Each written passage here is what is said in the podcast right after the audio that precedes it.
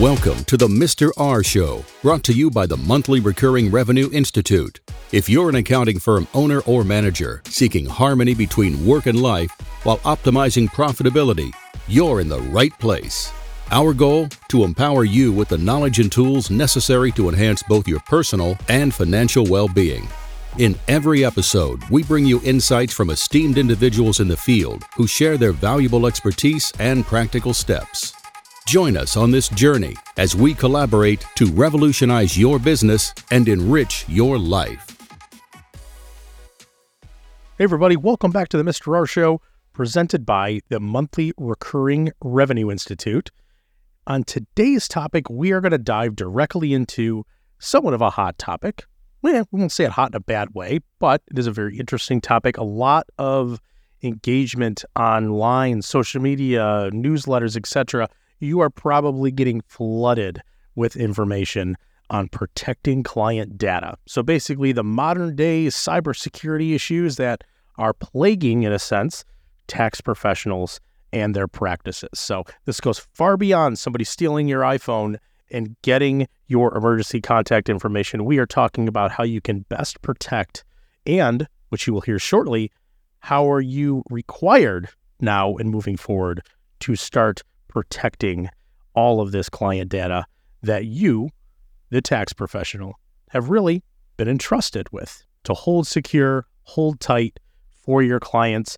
We are going to dive into this with none other than Brad Messner. So if that name doesn't sound familiar, um, you've been living under a rock. All joking aside, Brad is actually one of the most knowledgeable people that Chris and myself found um, in our list of contacts that really knows this topic so well. Um, Brad has been an educator on this, and really you'll hear a little bit more too about his practice, his business efforts, and everything that he's doing around helping fellow tax professionals with this. So hang tight, grab that pen, grab that paper, like I always like to say. Get ready for this episode of the Mr. R Show. Let's get into it. This is a great topic we're going to talk about. I know I always say that all the time and then reference that I always say that all the time.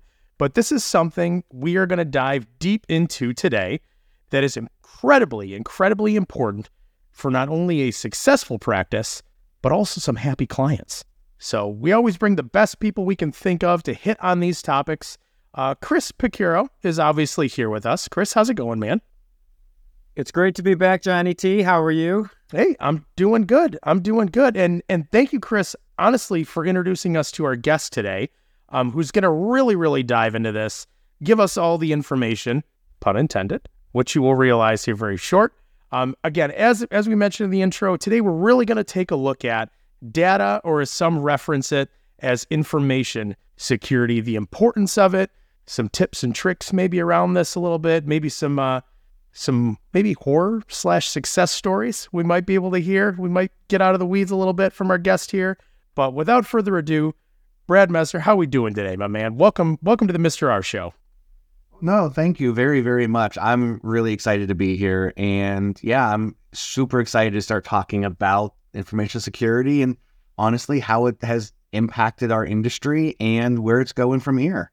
Awesome, man. Uh, and, and honestly, let's start off maybe on the topic for you know somebody who maybe has been in this industry specifically for say a couple decades and obviously somebody that's newer into it let's define actually what is all quote unquote encompassed in data security. So when people hear that term what are they actually hearing or what is being referenced in your words? No that that's that's actually a great place to start because i think people have a misguided understanding of what security truly means. And when we talk about information or data security, or even as some folks say, cybersecurity, we're really talking about the entire breadth of our all of our systems, how they interconnect, how we protect and safeguard the data, how we even going back to the late 90s, how we seek approval and authorization to release that information. And a lot of these requirements have been in place for, in some cases, decades. But now the IRS is finally catching up and saying, hold on, we need to actually start holding people accountable for this because we now live in a society where information has extreme value.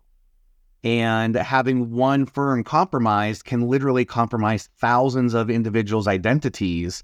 And on the dark web or to malicious players, we're talking tens of thousands, if not hundreds of thousands of dollars worth of of information. And Brad, it's it's interesting too. Anytime I hear about data being lost or mishandled, it's my mind immediately goes to the old, uh, not sayings, but you know, oh well, we can't find any records on this person, this building, this home in this old town because you know City Hall burned down. So it, it's a little bit different compared to you know what the case hundred years ago was things being lost. Now where information's actually being sourced, potentially sold, sold again, resold again, mishandled. There's this whole string of kind of unfortunate events which could happen, yeah. which really derives all from the handling of it in the first place. So, from really from a tax practice perspective, say somebody gets a new client, you know, they're they're in onboarding them, you know, maybe and Chris, you might be able to speak to this too, you know, 10 even 15 20 years ago, I'm sure you guys had just file folders, right? Of of people's we'll say private information, right? Oh, yeah, absolutely. No. I mean, I've been in, doing this, uh, running a practice for over 20 years. I know uh, I was a Doogie Howser of tax, right? So I started this when I was 12. Unfortunately, that's not true. But uh, yeah, absolutely. We had we had source documents in, in the in those Manila folders and tax returns got mailed out. Um, but, but before I move forward, I, I want to say a personal thank you for, to Brad for coming on. Um, many of you know we, he is uh, he's royalty in the tax professional field. We always say you don't have to be, or you know, just because you get paid doesn't make you a pro. But he is a pro's pro. Um, you know, I'm going to brag on him for one one second. We're talking to the National Association of Tax Professionals Tax Professional of the Year for 2023. And the NATP has over 24,000 members. So it's hard enough to become like your the best uh, or the the tax pro of your local area, let alone the NATP. Uh, what I love about him having him on the show is um, he's a third generation tax professional. So when you listen to him, tax pros, and if you're not a tax pro listening to this show, I don't know. That'd be rare. You must really love us because my parents don't even listen to this. But but um but he's speaking from experience. He's in the trenches like like one of us. And John a lot of times will bounce things off me as being someone that was that's been in the trenches. And John, you are right. We used to collect paper and we used to have all of our there's no technology stack. There was a if you were really fat and sassy, you might have a server in your office. Mm-hmm. Uh, and things were on PCs. And one of the things I've mentioned on this podcast um, is that that I learned from one of our clients, and we have to understand as practitioners, is that stress is expensive. Remember, I always say that, stress is expensive. But now I'm going to steal this. Information is valuable. And if you think about a lot of the, the information that you have, it is valuable in many ways as far as helping grow a client base, working with clients to um, dive deeper and lean into that relationship for other opportunities, but also it comes with a lot of responsibility. So, um, but yeah, that that's you're right, John. We used to put things, you know, things used to be on paper. Um, so, and then Brad, uh, I guess a, a, question for you too, maybe segueing off of that. You know, I think of, uh, you know, I've been in the marketing space for a while, so we think of, you know, data is very important to us as marketers. The more we know about somebody, you know, the more we can target them, um, the better oh, results, you know, we, we'd get for our clients, et cetera, et cetera. So as data is lost on one end, you know, we're talking about it being resold and, um, you know, unfortunately maliciously used in some case. I mean, you look at companies even, you know, like Meta, so previously Facebook. I mean, that company is solely based off data. You're for billions and billions and billions of dollars, and it's a data business. Is really at the end of the day. So for so for tax pros, maybe if you can walk us through, um, and again, Chris, to kind of echo what you said, you know, to put Brad on even you know a bigger pedestal. If anybody's just listening to this, he literally just put his digital crown on um, and he's wearing it, right? Not really, but that would have been hilarious if you would have done that. Um, so, so yes, this guy knows exactly what he's talking about. So write down these notes um, because they will be very important. Um, and, and we'll talk about some of the the newer requirements here shortly as we move along. You know, from the IRS. So there is some very important information. Again, kind of pun intended, um, a little bit, but maybe walk us through. Let's look at it from a pre-existing practice maybe. You know say mm-hmm. that say it is somebody that's still in a very antiquated system of you know writing down information. You know what would be maybe your suggestions on how they could transition or modernize and really just get up to really the requirements now from the IRS and then after we get that long if we have some time obviously maybe let's look at it from a perspective of somebody who's getting in the in the industry and maybe the best places or the best practices um, to start with right out of the gate. So I'll kind of No, turn, the, turn the baton over to you for a little bit. Yeah, absolutely. And I think the one, probably the biggest roadblock I see most people face is that they think they have to be perfect. And they're striving just from point one, hitting like that ultimate endpoint. And when we're talking about security, this is a constantly evolving and changing field. I mean, we saw in the more recent history what MGM Entertainment Group went through and they're now experiencing over a billion dollars of added cost due to that data breach. A couple years ago, we would not have felt or seen that level of impact. So, for a firm that is really trying to digitize or modernize, honestly, the first thing I would say is find a good partner to work with because, in a lot of cases, most tax professionals are tax professionals they don't specialize in a lot of these other systems or so forth. And it really, really will do them so much benefit if they can truly focus on that and partner with someone who understands all the upcoming threats, keeping them updated, and so forth. I've seen just way too many who have reached out and they're like, I just, I can't figure this out. And it's purely just them. And they haven't tried working or partnering with someone. So I really do highly suggest trying to find that partner so that you can focus on your business, they can partner with you and help you grow and and keep you updated. Like I I have one client that I've been working with recently and they have a superb tech company they're working with, but the tech company doesn't understand the accounting space. So they've been bringing that knowledge and understanding to their tech firm so that it really is this this strong partnership. So that would be my first kind of suggestion would be don't assume you have to do this alone. Find that local or find that national resource that you can kind of work and partner. And when you say a partner in that field, do you mean really like an IT service provider?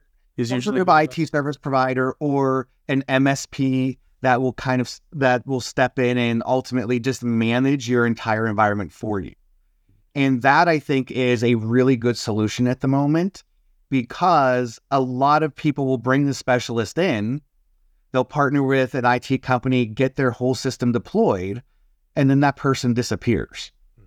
And as these updates come and these threats continue, they don't have that person who's vested in their business. Mm-hmm. Whereas with an MSP or a managed service provider, they're constantly connected to your environment and monitoring and watching. So if you did have that 4 a.m. weird blip, most people would be like, oh, I don't know, we had a power outage or something. Whereas they could go in, they could review the logs, and they could truly make sure was it really just a utility outage or was there some sort of vulnerability that was impacted at that moment? So having that that IT partner to work with, and when we're when we're saying this, we are meaning true professionals.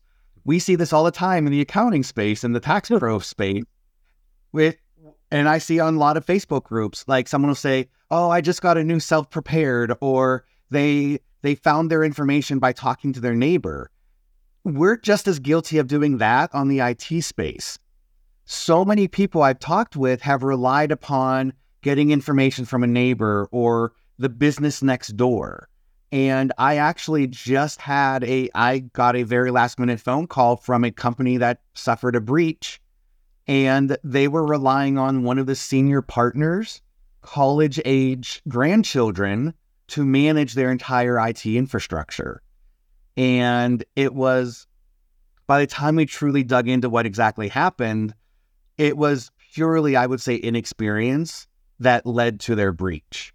So it really is a matter of finding that true professional who you can partner with on the IT side. And Brad, to that point too, I had um, one of our friends. You know, we, again being in the marketing space, we had a lot of very diverse clients.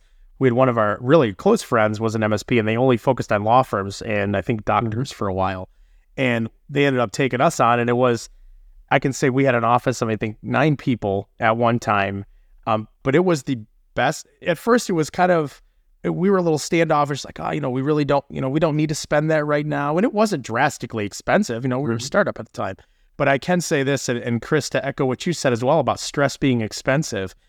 When we started working with them, I think for one, it just the the amount of warm and fuzzies you get from just your data and info and everything being secure and backed up is huge. But then also too, when there is an issue, you're no longer just like looking in the office at who's there and who has any free time and can step in and you know help with whatever the issue is um, and hope to gosh they actually solve it um, and not taking them off off of other tasks too. So it's the and not to you know we're not going to mention any companies you should contact for this specifically but do some research figure them out. Um, you're probably smart enough if you're successful in the tax space two examples came to my head that happen all the time out there do you ever have that client that went and got a living trust put together and never put any of their assets in it?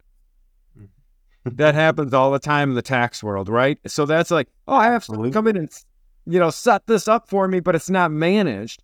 Or do you ever have that client come in and say, hey, I formed an LLC and they bring in their SS4 and and you say, "Oh, did you start a bank account? Where's your operating agreement?" "Oh, I didn't. I didn't start a bank account. I still do everything the same way."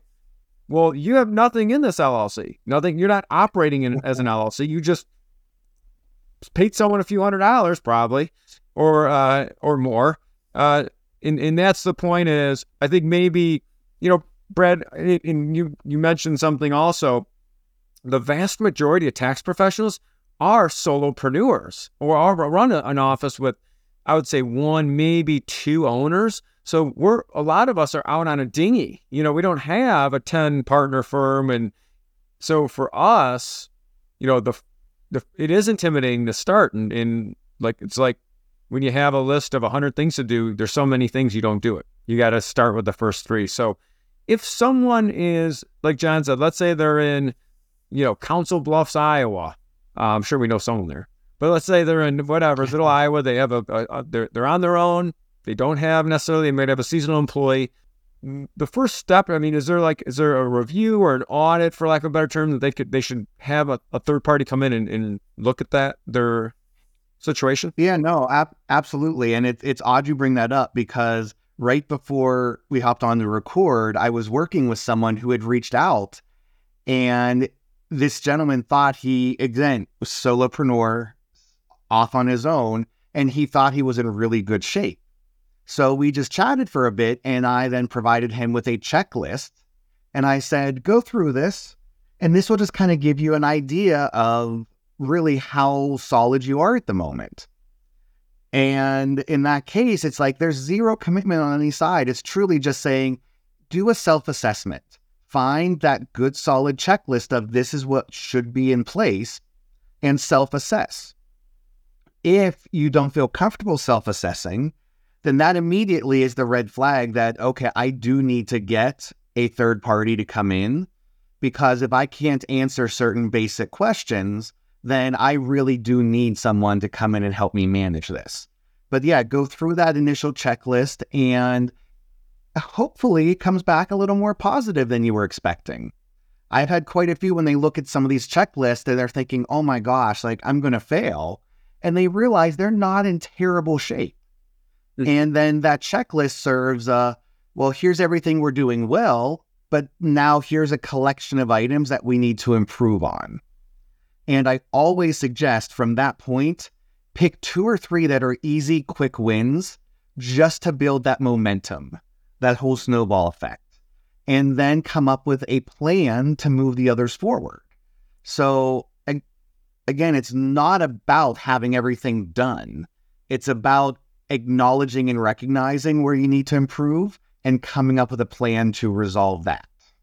Right. It's it's like you know we talk about practice management a lot, and I for me, I always have the first before I leave it, you know, where I'm working, it then it could be remote or wherever. I have the first three things I'm going to do the next day written down. Is the first one's going to be really difficult, some I really didn't want to do, and then the next two are going to be easy wins, layups. Now I've got some momentum going. Um, what a in, in that's the that's a great point. It's almost like when when you're working with a client and and let's say they start engaging, you know, you're getting involved with their financial advisor, and the financial advisor says, "Hey, have you, you know, what kind of life insurance do you have?" And they say, "Oh, my husband has it from work." Okay, well, can you give me detail? I really don't know what it is. Well, that okay, that's not good, right? But if they have a good idea of it, then that you know, just like when you do that self-assessment, um, I'm going to ask specifically on a couple pieces of technology that we sh- we as tax professionals should be thinking about, because um, we, you know, Brad, you, you, and I hear a lot of other practitioners talking about t- two things a lot. One, tax preparation software. Two, task management slash CRM. Mm-hmm. And a lot of times they're talking about the functionality, the mostly the price, which I've got a soapbox about tax prep software. I don't think you should go cheap on it. If you if you're worried about the price, then your prices are too low. But that's another that's another show topic. Um, but from a data security standpoint, what are some of the things that they should be asking? And we know the major players out there, um, the software, you know, the tax preparation software companies, and then also the the the CRM task management companies. Yeah. So w- when we look at the when we look at the tax preparation side, it is definitely clear that there are multiple layers or levels of quality across some of these products. And to your point, a lot of people just focus on the price and not necessarily some of the additional features. And one thing I always suggest if you're evaluating software, call the help desk and start talking to them about how to handle a situation. Like one of the one of the software products out there, their recommendation for sharing a return with a client is actually a built in piece of functionality that emails that client those documents. And even the IRS publications have come out and directly stated that even if the file is encrypted, that sending an email is not a secure means of communication. And this software product was point blank through their support help or their support center suggesting that. So that's usually one of my quick resolutions is I tell people call their help desk and just ask how to how would I send this to a client or how would I go about doing X, Y, or Z? And if it feels a little sketch, then that's probably not a good solution to move forward with. The other thing I also look at with software is how complicated does it make it on the user end? Because this is our industry. We we have to adapt no matter what.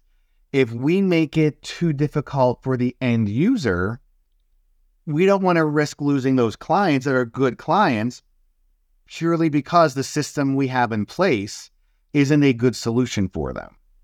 And I see that a lot with some of the the tax preparation software because it's some of it's very clunky, some of it is is not as and I know we'll talk about automation in a second, but not as easier or automated to work in. And now you're going back and forth a lot more with the client. And as we communicate details with clients, it just continually opens that small door for them to say, "Oh, well, I'm I know we were just talking, but I just sent you a quick email on that." And you're panicking thinking, "Oh my gosh, why did you email? We were on the phone." But mm-hmm. I really do encourage ask questions about the security, ask where their backups are stored, ask how often they back up, and then even ask, especially if you're a, a solo practitioner, ask what third parties your software is supported by.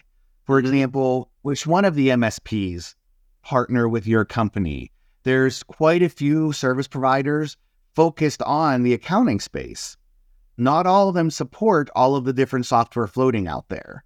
And I always ask on both sides why. And one time I actually had one of the MSPs tell me, well, we, we weren't comfortable with the security protocols they had in place. We could not accommodate the their environment while keeping ours secure to our expected levels. So just asking point blank, especially sneaking in through the help desk side, I know that sounds a little sneaky, but it's our clients' data that we do have to we have to protect. And Brad, that's actually a great suggestion. Um, I've never, I can't say I've ever thought about that, even just with any any service Mm-hmm. provider, right? Because I mean, it's almost like buying a car in a sense. You might have a really good salesman that you talk to, but the service center is only open two hours a day, and you know they're kind of a broken system. So you're kind of No, you're kind of, and you don't figure that out until you need it, unfortunately, right? And you you mentioned a couple things there too. With, I mean, if we can if we can still kind of hover around the topic or the scenario of somebody who's been in the industry for a while, has been doing it the old way, which they're comfortable with, their clients are comfortable with, they're comfortable, you know, operating that way. They're afraid to change because they don't want to turn off any clients. They mm-hmm. may be afraid to just being able to speak to that change. And and a couple things you mentioned there are really important, and I'd love to kind of reiterate these a little bit. Is if we can maybe expand on maybe some experiences that you've seen that tax pros have have had, good or bad, on just going from we'll say spreadsheets of information, just flash drives full of documents and and etc. to transitioning to something that's more con, um, more secure. But then maybe how they communicated that to their clients, and and obviously, as as you alluded to, as everybody knows, there's always that balancing act of well, this is what the gold standard is now, which we need to be, but does it become a real pain in the you know what for our clients to where it's a turnoff? So if you had some examples, maybe you could share with us there, or, or even just you know make one up, change some names. Um, love to walk walk our listeners through that because I've heard that actually in person from some people where they're like, oh, you know, it's we'll kick the can down the road, we'll deal with it later. Um, I'm more focused on sales right now than I am security in a sense. So. No, and I mean there there are so many examples that I mean it's actually probably hard to pick a couple, but hmm. one of one of the examples, and this is slightly more on the automation than the preparation side, but the number of emails or the number of points of touch or communication with a lot of these systems drastically changes. So, for example, someone that has been slightly on the more manual side, they may acknowledge when they receive a return. They will then reach out when that return is being finalized or processed. Now that those documents come in, and as soon as they come in, the client's immediately getting three or four emails. And then they're getting reminders and they're getting touch points. And then the return starts getting worked on. And it, it removes some of the limbo, but it creates a more detailed limbo. And and that I think is where there really does need to be added communication and customer relationship. And that's where Chris a moment ago had mentioned about CRMs, because I think people look to some of this technology as being this like this per- point of perfection. And we've actually gotten more clients coming to our firm from highly automated firms because it just felt so unhuman. I, I hate saying inhuman because that's, but it just they they they felt the lack of human touch. And to one point, they said if I didn't want to talk or work with someone, I could have just done this myself. I like working with someone. I like getting that extra comfort. And that's a lot of what we're seeing is they're not communicating directly. They're relying on technology to handle the client relationship.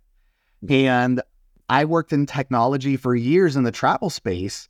And one of the points that travel got to was almost every travel management company out there had the same technology. And it was very easy to then switch from one company to another to another.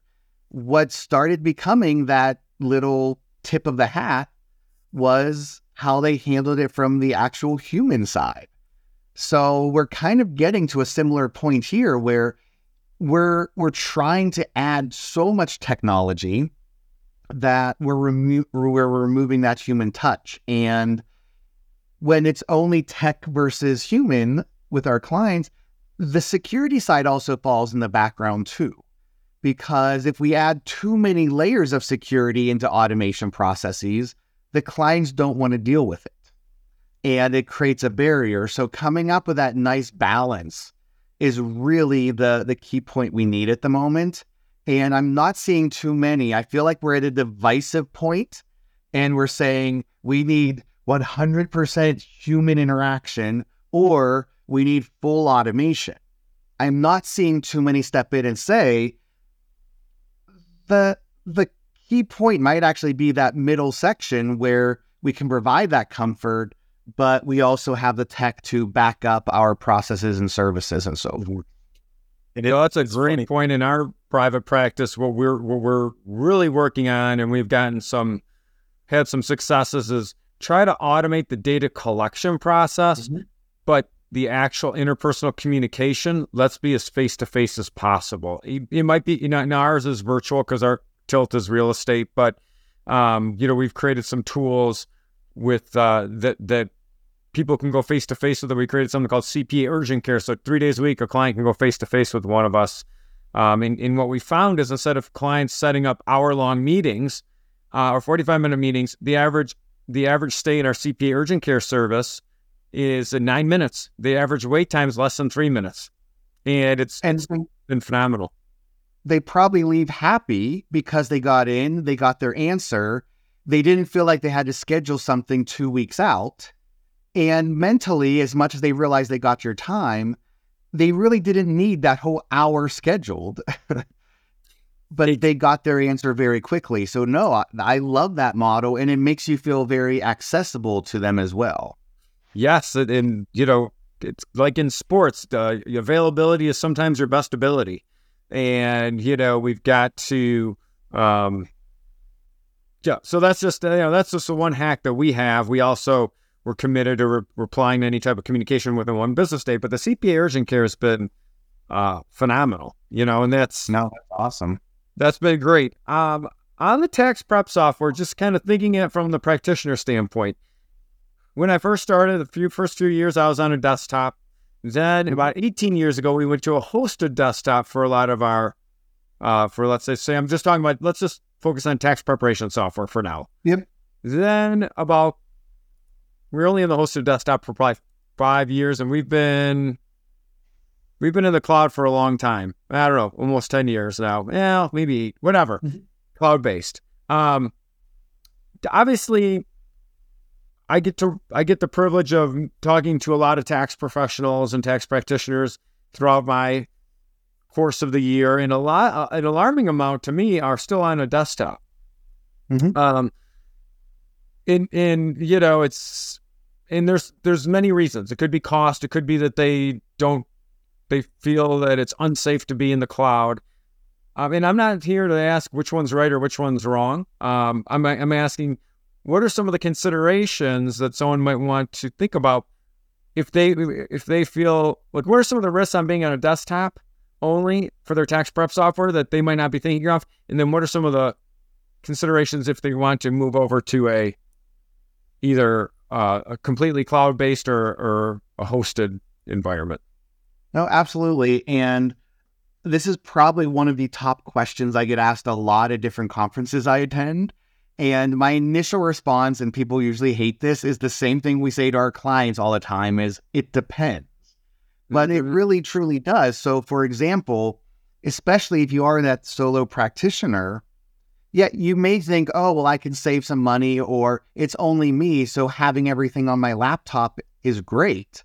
But it's also creating that one point of risk or failure if that equipment gets stolen or if it is a laptop, laptop hardware has much lower resiliency than desktop hardware. So you're putting all of your data onto this piece of equipment that is known to have increased failure rates.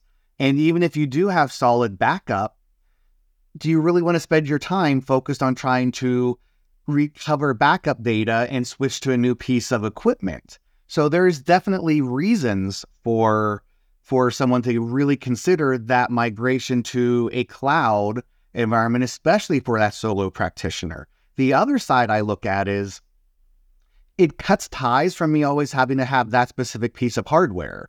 So, for example, I travel a lot and I travel to some super sketchy areas. And when I travel to some of these really questionable areas, I don't want to carry a $2,000 piece of equipment. I have a $200 Chromebook that allows me to remote into systems that I need to access in an emergency.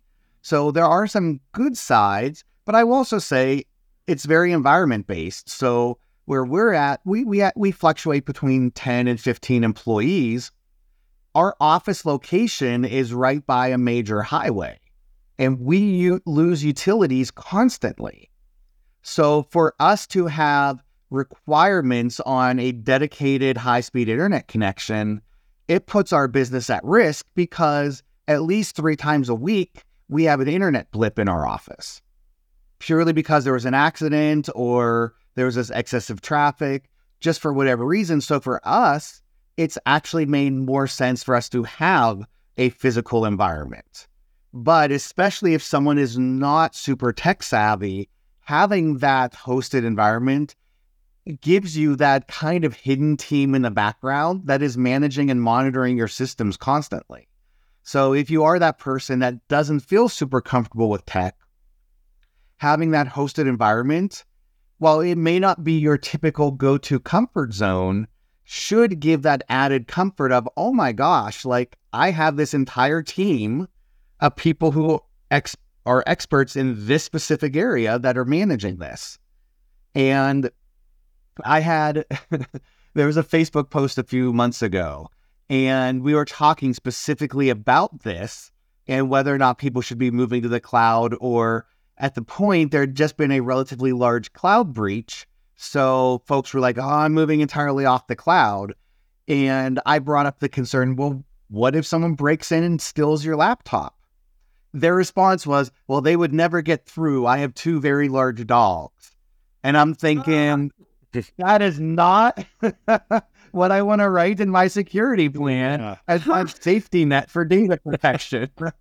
That's actually I could see oh I could try to illustrate that.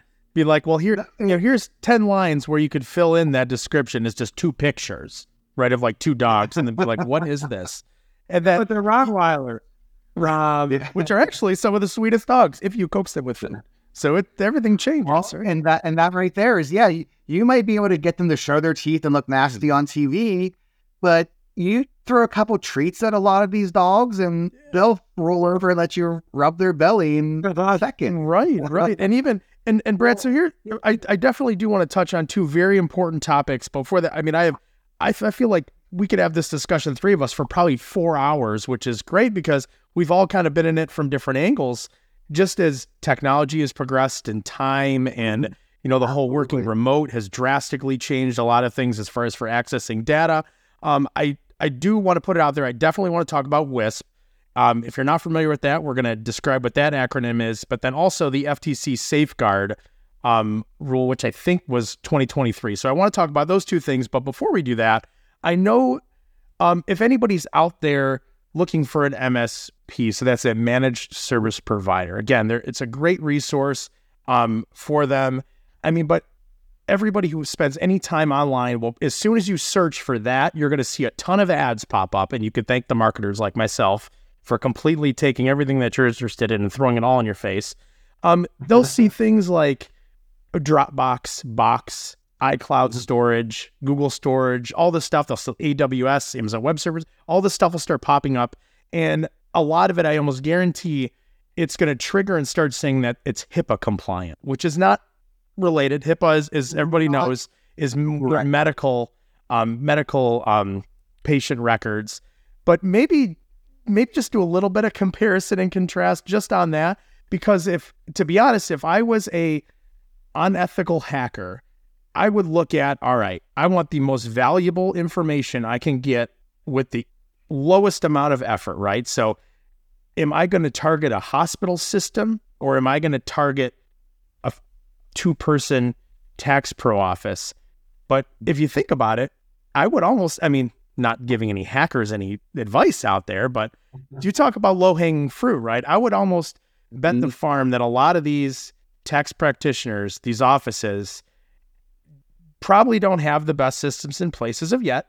But then the amount of information they have on an individual is almost second to none, right? We're talking family records, spousal information, bank Absolutely. So I mean, the list goes on and on and on. Everything besides blood type, as of yet. I mean, well, that's a whole nother topic. Um, but the amount of value or the the value of the information that y'all have on a person is absolutely incredible and it is very accessible to some. So yeah, Brad, if you could do that, just quick comparison between HIPAA Oh, would be awesome. Absolutely. I, I love this comparison because to me, it's the matter of the risk of ruining someone's physical life versus ruining someone's digital life. And that's really so. For example, um, several years ago, I donated a kidney and I had to go through this massive number of tests. And as I'm going through, I'm thinking all this data is being collected about me and it's being stored hopefully securely. But in the end, I, I was sitting there thinking, what would happen if someone gained access to this information? I mean, they could share my personal records, which might add to some, em- not even embarrassment in my world, but maybe embarrass some people. It could, I guess, put some physical risk on someone. So if we found out that maybe a specific senator had a peanut allergy, then maybe we could target that senator if we were trying to. But there's not a, like, outside of the physical side, there's that's what the HIPAA side is looking at. When we move over to our world, yeah, like if our data is compromised, I mean, we're ruining people's financial history. We're ruining potentially people's ability to even get jobs. I mean, if you hop on the dark web, you'd be shocked at some of the requests that come through. I mean, people hop on, it's like, I just broke up with my boyfriend and I just want to completely financially ruin him. And all it takes is like a phone number, social security, and like their name. So the data we have, even though it may not cause physical harm, it can it can wreak havoc and potentially ruin their financial life, honestly, for the rest of their life. So there is definitely those differences. But yeah, to your point, the standard on the the finance side is so much lower. I mean, the big thing on HIPAA that we're truly not recognizing on the financial side is they require partnership agreements. So if I'm going to be storing HIPAA data on third party servers, they actually have to sign agreements about data access and sharing and so forth. In our world, we can just go off and throw data anywhere. I mean, hopefully you're throwing it somewhere secure, but there's nothing inhibiting from a regulation side us us on this on this podcast joining in starting a firm and having access to all of the data that other people are throwing in there's no regulation protecting that so we really do have significantly lower standards than what are present on the medical side and it's kind of shocking a little bit but it's scary that's my own, that's my own two cents which i think is a, a fantastic segue um, let's talk about WISP. So that's the written information security plan. If I got if I got that right. So Right. let, let's identify. What's that? Is it a wasp's cousin? Wa- Your bud? There's the joke. There it is. There's a damn joke. You know, I didn't He's have been, he's been saving that one. Usually I'm the one with like the cheesy dad jokes, but I'll, I'll let I'll let you take the prize for that one. Uh, so so a WISP, right? So the the written information security plan, it it basically is what it is, right? It's a written plan for how you are how you plan to secure and protect the data slash information you have. So if you can walk us through that a little bit, like who who really who finally stood up and said this is this should be the requirement, but then also how does one go about this? I mean, is this something you just draw on a bar napkin, something you just think about, something you might throw in your Evernote? Is it something you compile and submit? Tell tell us, you know, and I couldn't think of a better person to explain this to us. So please walk us through this one. Absolutely. So, yeah, so it is the written information security plan. And the groundwork was truly laid back in the late 90s with the Gramm-Leach-Bliley Act. There were requirements put in place, but it was not expressly stated that we had to have this official plan in writing. But over the course of time, the, the plan itself placed the ownership on the FTC to oversee this. And the FTC has started putting more effort into our focus direction. So several years ago, the plan became a requirement for all folk for all individuals in financial services. And this is a very, very broad, this includes financial planners, it includes banks. It's a very broad perspective. But the idea here is we have to have a document that explains our SOP, our standard operating procedures connected to security. It outlines who is responsible for security. It outlines our our whole list of how do we handle security? How do we handle passwords? How do we handle wireless activity? How do we handle user authentication, user access to data? I I've sat down and made a checklist and the checklist is well over 100 items long of all of these pieces that should be part of this information plan. And going back, people worry like, oh my gosh, I don't want to do this because I don't think I'm there. And it really is this living document that should be modified. And part of it is assessing where you have risks.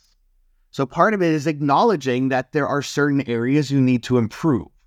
And you include those as your timelines of, uh, we want to implement this issue with our Wi Fi by January 2024. We want to improve our, our password management by March of 2024. And so it really becomes this guided tool of how we manage our entire operation. And last year, and and I just I just realized that in the last couple of days, the wording has shifted a little bit. So every year, when tax professionals renew what is called their PTIN, or essentially a number that allows us to electronically file tax returns that year, last year we had to acknowledge that we had a written plan.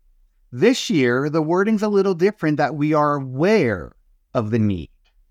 And this is very different because the issue before was do you have this yes or no? If someone didn't and it came up later, their pushback was, well, I didn't really even know I had to do this. So now the question is, are you aware of this? And if you acknowledge you're aware of it, then you have to, at the same point, acknowledge that you have a requirement for it. So, as the FTC is stepping in doing these audits, we've now stepped in and acknowledged that we're aware of this requirement. And the IRS has actually finally, I'm going to say that with a grain of salt here because we know how this can backfire, but the IRS is actually actively reviewing this as well. So I've had two individuals reach out to me because they sat down with a revenue agent over a letter notification that their one of their clients received and the agent would not speak to them because they could not produce a copy of their WISP. So before the IRS would speak to them, they had to produce a copy of the existence of their their written plan. And neither one could and and the agent just said then I'm unable to move forward with this and they were re- they were essentially required to either hand off the client elsewhere or come back with a a formal version of a written plan. So we've hit that critical point where it's no longer we can kind of look the other way.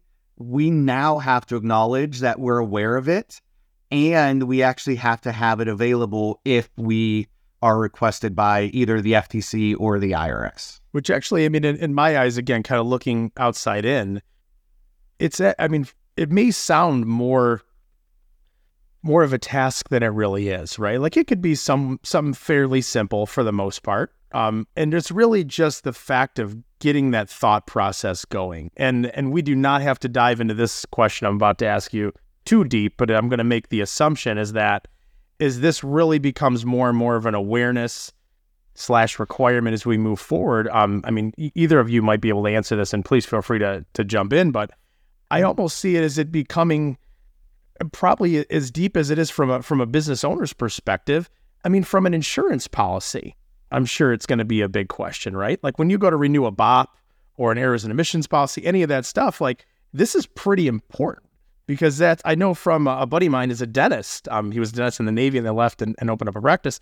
And he, he I remember him saying like, "Holy crap! I didn't realize how expensive insurance was until you don't have all your ducks in a row, and then you're uninsurable."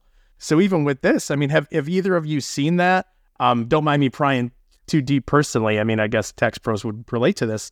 Um, but is that something you have to reference? You know, as far as for business insurance goes. So every year with our with our especially our cyber insurance, we have to provide a copy of our WISP for them to review. Additionally, and this I'll share a scary story here. Um, the the situation that I referenced about the firm from a week or two ago, when I when I went on site to talk to them, not only did they have someone unqualified overseeing things, the reason they reached out to me was they called their cyber insurance company when their breach occurred.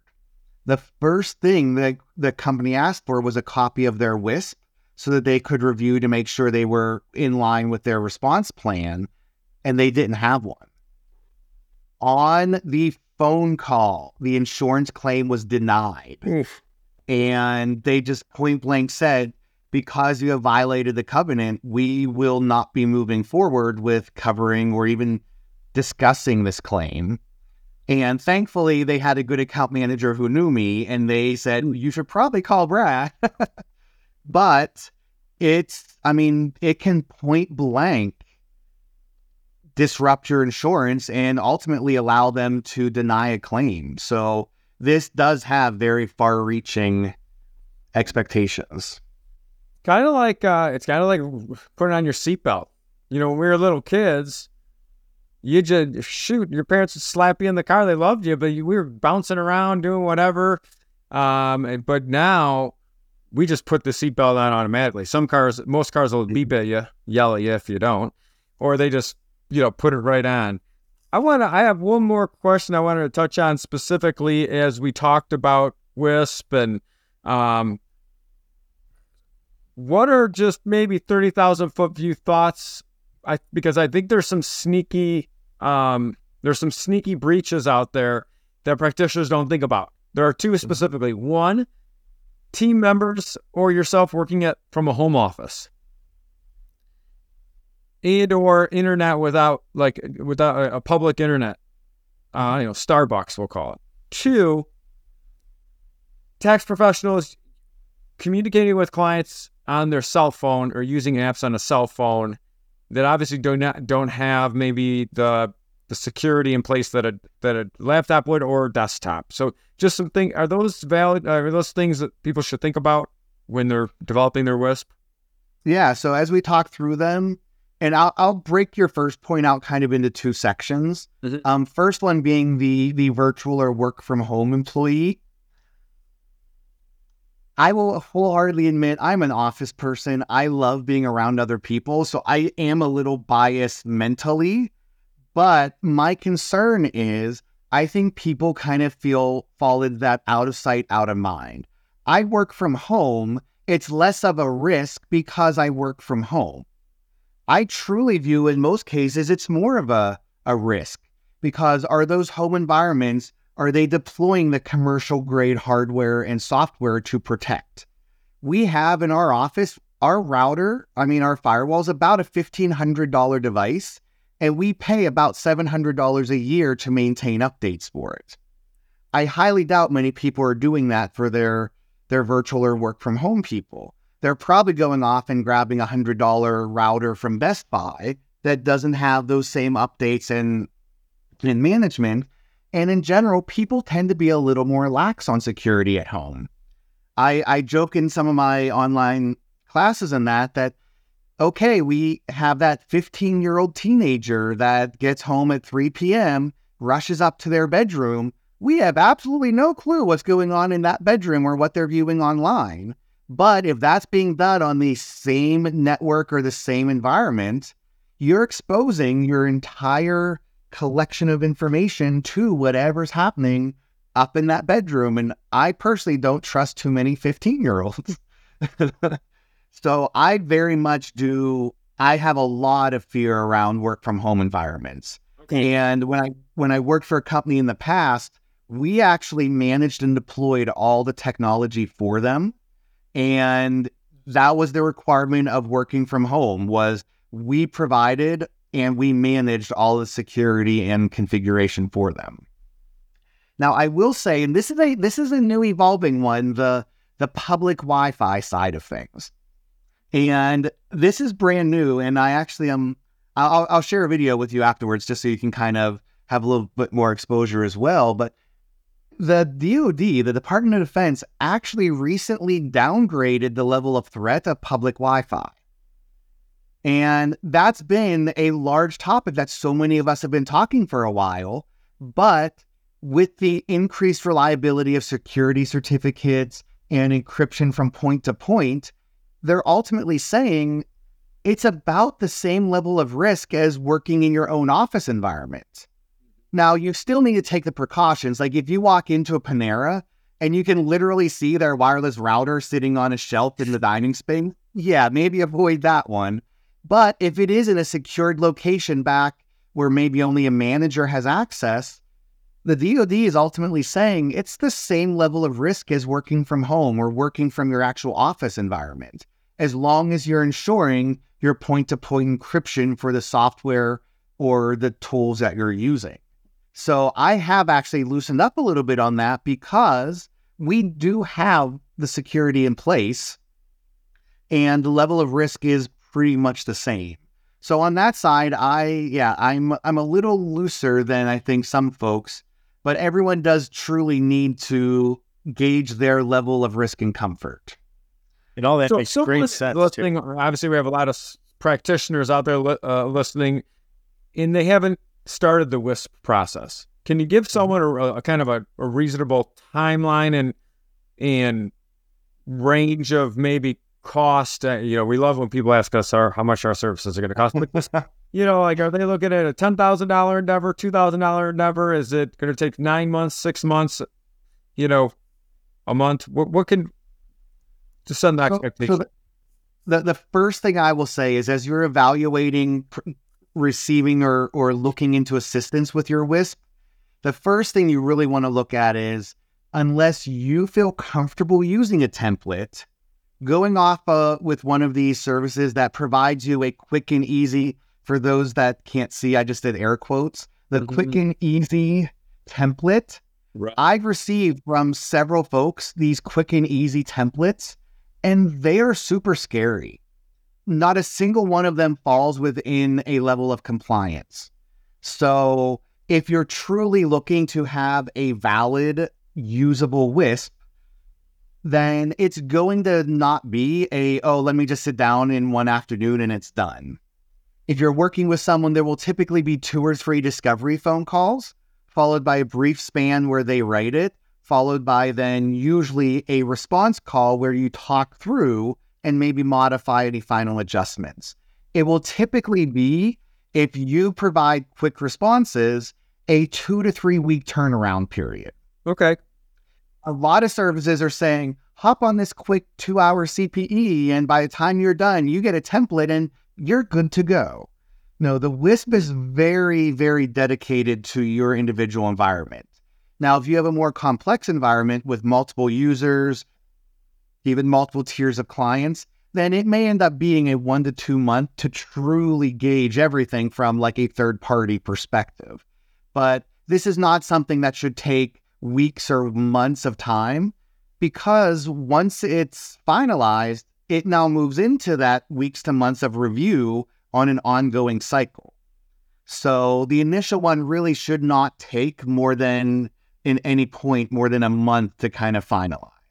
Okay. Now, cost wise, you're looking at are you looking at just having a WISP or are you looking at having a WISP with some of the support to correct some of the deficiencies or so forth?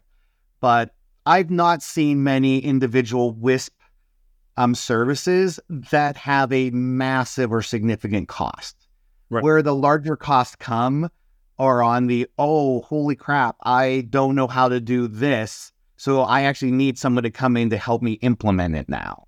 Right. So the WISP, which is what is required for compliance, is actually not an overwhelming task or process.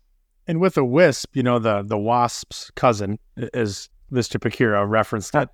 So really, in taking what you said there, Brad, and kind of you know spinning it and bringing it down just a little bit, and then let's definitely jump into the uh, the FTC um, news there.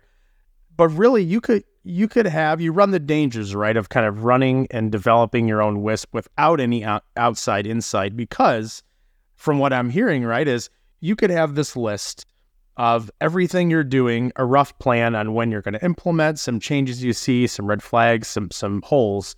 But then really, even if you're doing it all internally, you could check every box, go to sleep, feel great the night that you check that final one, and really you could have somebody working remote that the chain is only as strong as its weakest link. And they, in a sense, have a wide open hole and your whole system could go kaplunk on you right there. Is no. that could be the case, correct?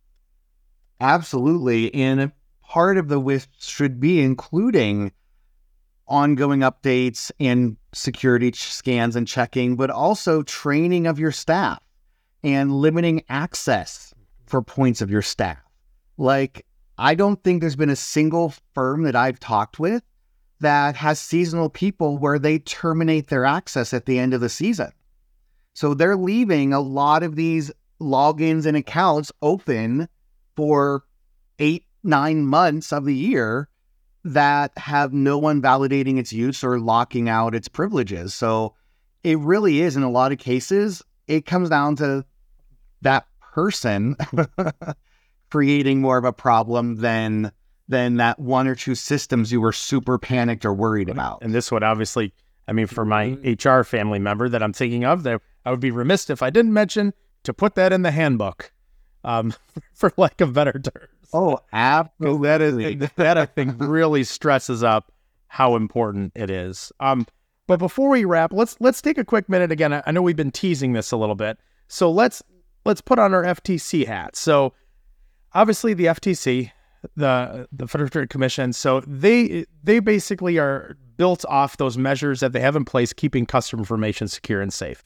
So mm-hmm. I, in the marketing space, am very familiar with, I believe it's the CAN-SPAM Act of 2003, mm-hmm. which is, you know, basically in a sense is trying to keep as much spam mail, marketers, sales guys from abusing access to your email. So if we're looking at it from how this affects tax pros, so the FTC has implemented, I believe it, it is called the Safeguards Rule of 2023, Correct.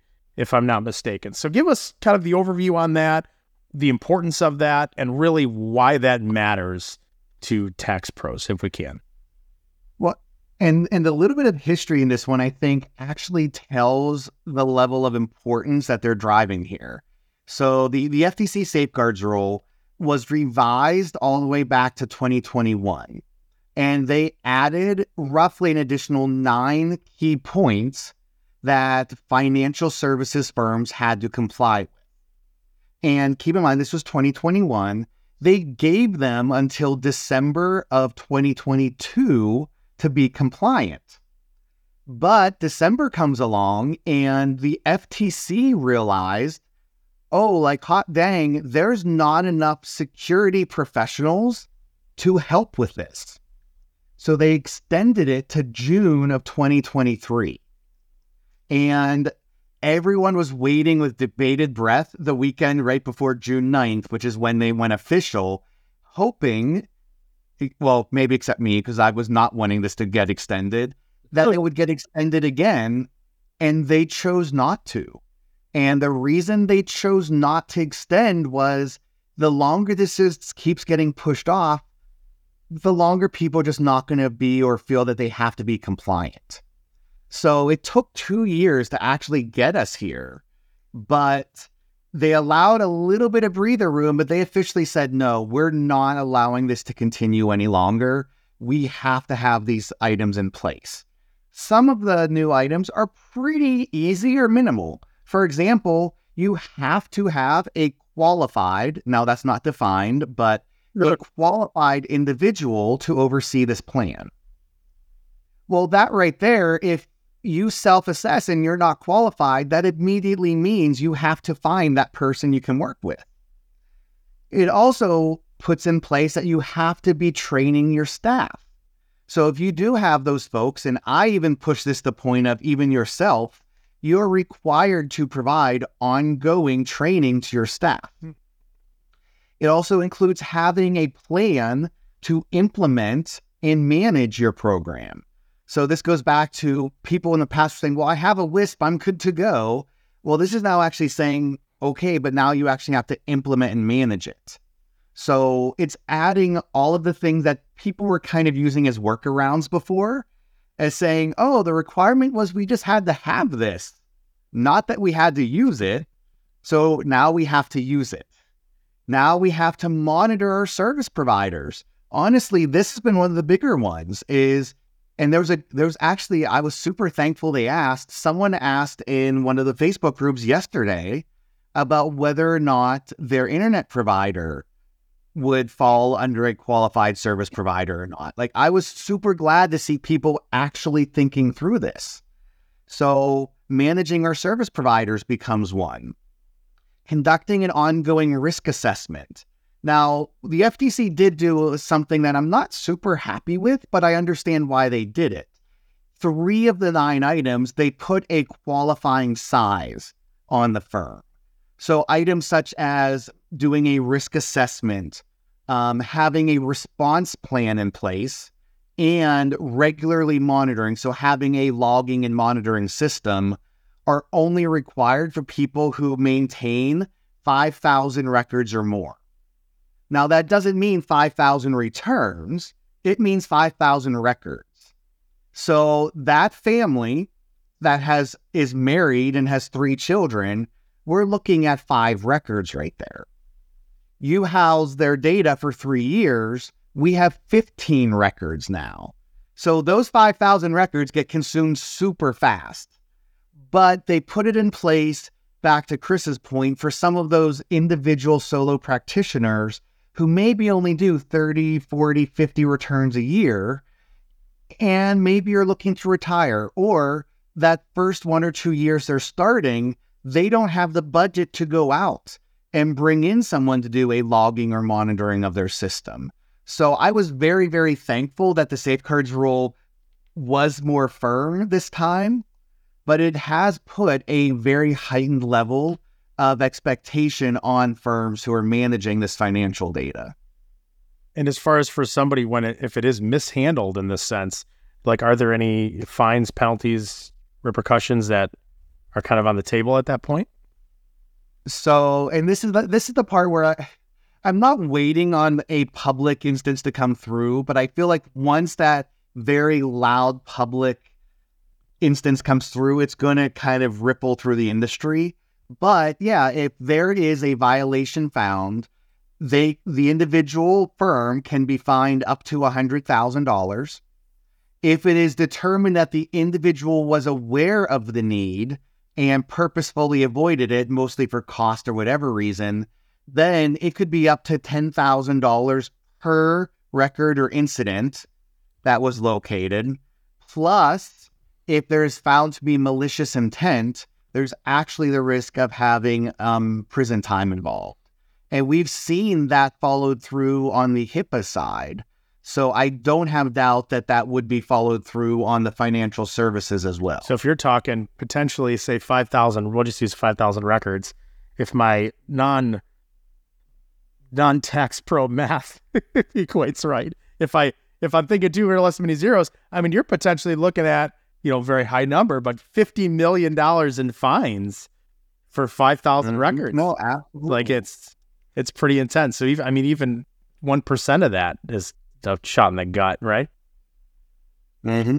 Absolutely. And this is a topic I'd love to revisit to at a later date and maybe dive into it a little bit more. You know, obviously as as it grows legs and we roll into it, um, I'd love to talk on this. And I guess the the last well, question I have before we wrap, um, and then I'll I'll let Chris wrap us up here is, you know, going into 2024. So obviously some significant changes.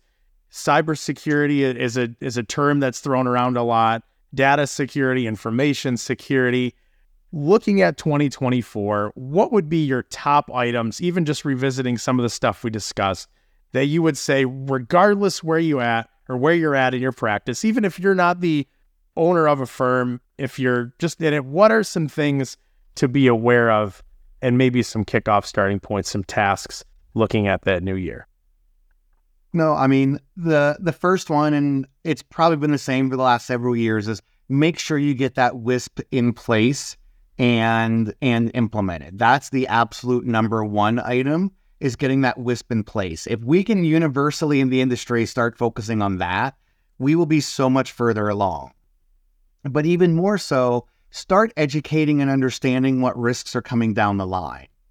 For example, with with my uh, PhD program that I'm in, my dissertation is focused on how bringing cryptocurrency and blockchain applications into financial applications is possibly increasing or decreasing the risk of security.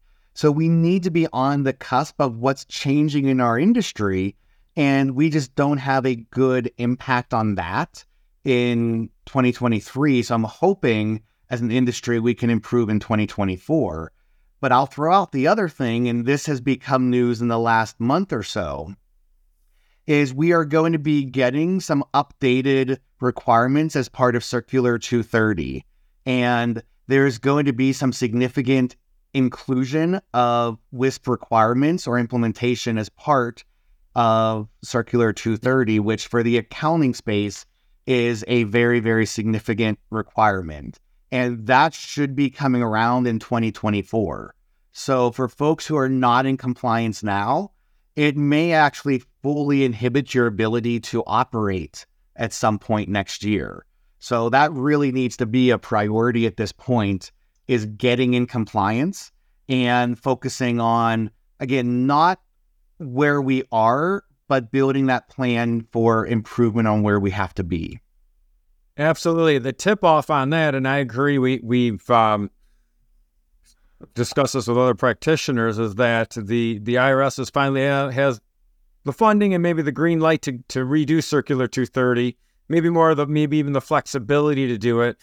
And if the IRS is asking for your WISP before they sit down for representation work, you know that it's important. Like you, that's the read the tea leaves. You know, mm-hmm. exactly. Um, now, a lot of tax pros are probably listening to that, have listened to this. They're probably driving or walking or or something like that. Um, maybe they're doing some work, and they might be feeling like, "Oh gosh, I'm really happy I listened to this. I'm a little afraid now."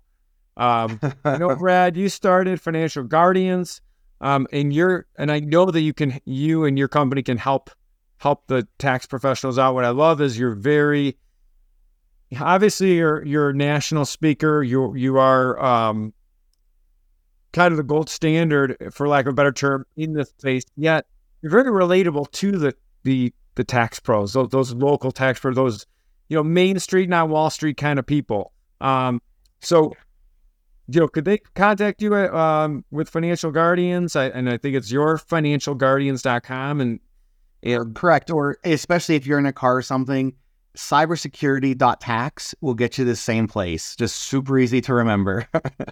awesome. Cybersecurity.tax. And if you're you just want to dip your toes in the water, check just follow Financial Guardians and Brad on social media. You're gonna you'll you'll, you'll see a lot and and um it's kind of like with a a lot. Yeah, tax flow. People go, what is ta- teaching tax flow? What is tax planning? Just check some of our videos out. Check out our vibe, and and you'll understand what we're doing. So uh, but I honestly, I, I can't thank you enough for joining us here. And I know that there are a lot of people out there that you're going to be able to help within the tax community because we, we are trusted by our clients and we owe that to our clients to uh, keep up our end of the bargain with as far as data security. No, and, and again, thank you so much for having me. I love talking about this, and more so, I truly just want us as an industry to take security seriously and be known that tax professionals are trusted resources for information protection. Excellent, excellent. Chris, thanks for for setting this one up. Brad, thank you so much for joining us on the Mr. R show. I mean, this this was probably one of the better conversations that I think we've had in a bit. I mean, we have some great guests, and and Brad, obviously, you took significant time to run through this. Hopefully, everybody that's listening to this, um, you took advantage for one of this the free CPE. Um, we did not create a WISP for you on this because it is more complicated than that, as we discussed. Um, but hopefully, uh, I mean, I say this nicely. Hopefully, you got a little scared, kind of ruffled your feathers a little bit. Um, just enough, right? Just to to move the needle a little bit. And I think Brad, you had mentioned it a few times and just did again. It's the point of this is not put out there to really scare you into doing something that you don't need to do. Mm-hmm. It really is for the betterment of your practice and really for your clients, which is everything that that we stand for. So we will definitely be touching on this topic again. I think various components of it as we get into the new year. Um, and Chris, as you mentioned, any questions any of our listeners, anybody in our community has, please feel free to reach out to Brad directly or us, and we can connect you. But as always, we will see you here, same place, um, with some great information. So thank you everybody for the insight. Thank you everybody for listening to the show, and we will see you very soon, as always.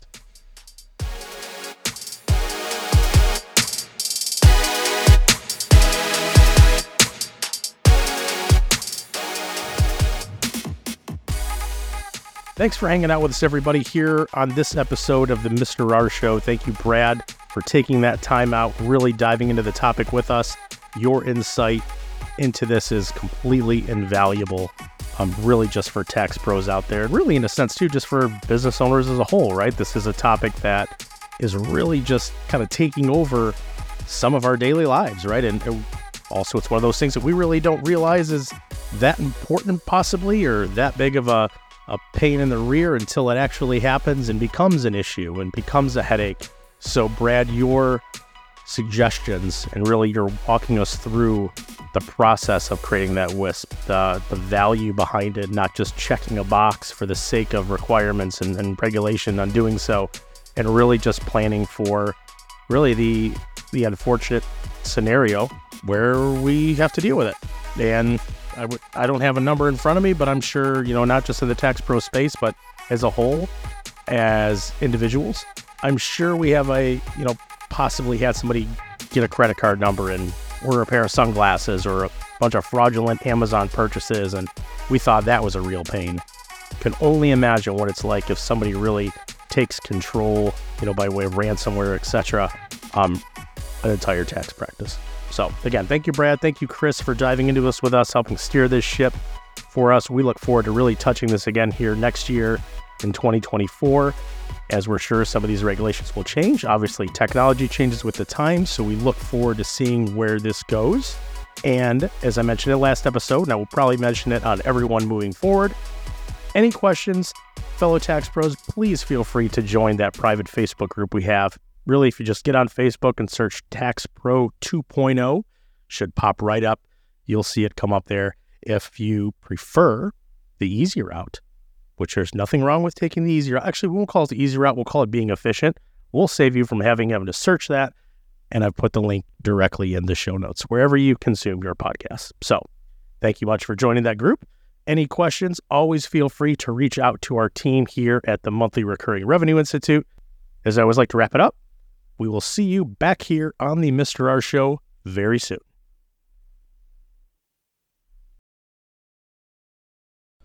The content of this podcast does not constitute an offer of securities. Offerings can only be made through an offering memorandum, and you should carefully examine the risk factors and other information contained in the memorandum.